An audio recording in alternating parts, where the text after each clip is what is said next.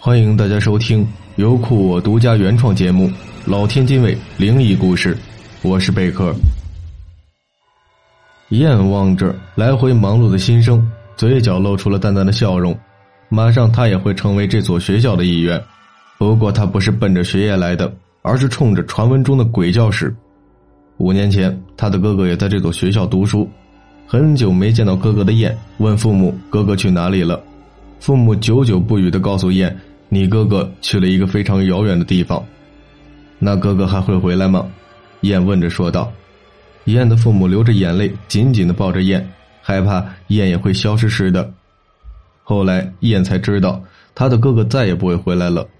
自从哥哥失踪之后，燕对于灵异事件非常的感兴趣，喜欢到处冒险，特别是哥哥失踪那间的鬼教室。五年前，当时进入鬼教室的并不只有燕的哥哥，还有他哥哥的女朋友，并且他活着从里面走了出来。虽然没过多久也死了，但他留下了怎么进入鬼教室的线索。他有个妹妹叫王雨芳。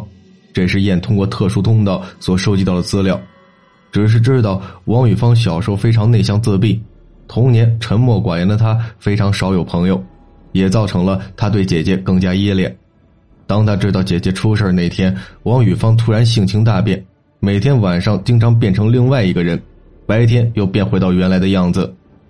王雨芳对此丝毫没有印象，他的父母曾经带他看了很多名医，诊断结果都是非常正常的。后来，大家也都习惯了王雨芳的惊变。燕的目的就是为了接近王雨芳，问出进入鬼教室的秘密。在校园内四处闲逛的燕有些磨耐不住了，等了许久不见王雨芳的影子，心中有些急躁。他每天都会来这里的，怎么现在没有来？不会不来了吧？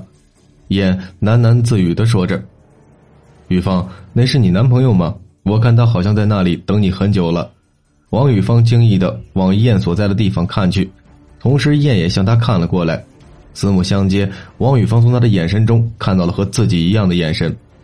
等待许久的燕终于见到了王雨芳，他看过王雨芳的照片，感慨真人比照片漂亮多了。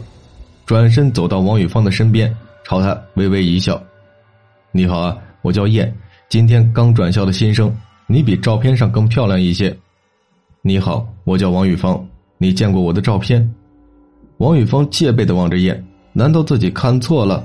看样子又是一个登徒浪子，难道上一个整的还不够惨？刚走了又来一个，他心里想着，怎么赶紧打发燕走？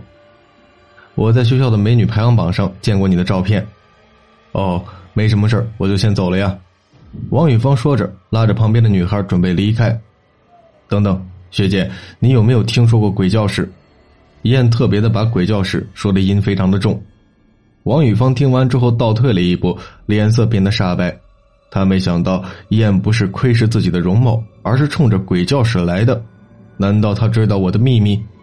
王雨芳镇定的说道：“没，没听说过。”王雨芳出口否认。燕继续问道：“你还记得你姐姐临死之前有没有告诉你关于进入鬼教室的秘密？”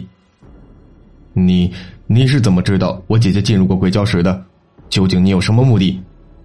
王玉芳震惊，燕知道鬼教室的秘密。不要问我是谁了，把你知道的告诉我就行了。你以为你是谁啊？我凭什么要告诉你？王玉芳转身逃离燕的面前，他的直觉告诉他燕非常的危险。告诉我入口在哪儿？燕见王玉芳想走，心里急了一下，顾不了这么多了，抓住他的手臂，死活不松手。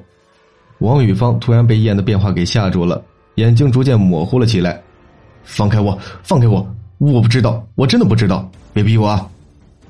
王雨芳想挣脱开燕的手，可是他怎么可能挣脱得开？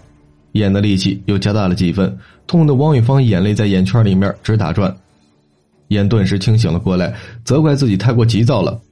对不起，对不起啊，是我太过鲁莽了，请学姐告诉我入口在哪儿，那对我非常重要。因为我的哥哥就在里面，我想知道五年前到底发生了什么事儿。你哥哥在里面，你哥哥是？燕点了点头，回答着说道：“你姐姐就是我哥哥的女朋友。”王雨芳沉默了许久，不停思考着要不要告诉他。好吧，你晚上来这里，我告诉你入口在哪儿。王宇芳转身离开了。燕离开学校之后，回到了家中，躺在床上睡了过去，直到他妈妈在楼下喊他吃饭，他才起来。吃完晚饭的燕告别父母，来到学校。这个时候天已经漆黑了下来，蒙蒙的细雨打湿了燕的衣服。燕带着伞没有撑开，因为燕非常喜欢雨，他觉得雨是老天爷的眼泪，是因为某个人伤心而流下来的。你又在为谁哭泣？为什么哭泣呢？燕的脸上布满了雨水。还有他的泪水，因为他又想起了哥哥，在自己父母的面前，燕装的若无其事，只是要一个人的时候才会小声哭泣。望着门口的保安，燕擦干了脸上的水渍，走到保安面前：“你好，我是这里的新生，请问有没有一个女学生来过？”躺在椅子上打瞌睡的保安被燕给叫醒了，不高兴的说：“没见到过。”燕怕保安骗的，特意到进出表上看了一眼。果然没有王宇芳的名字，说了声谢谢之后便走了进去。保安非常惊讶，这么晚怎么还会有学生过来？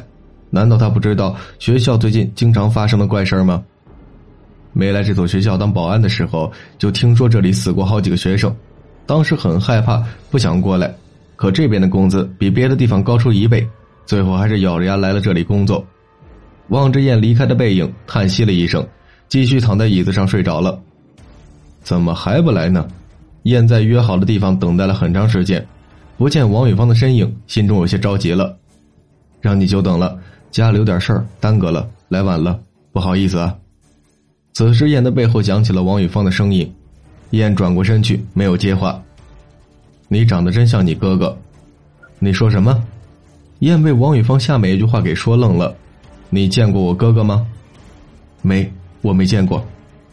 燕朝着王宇芳盯的方向看了过去，那是一座比较老旧的教学楼，四周非常灰暗，又下着小雨，看不清楚里面的情况。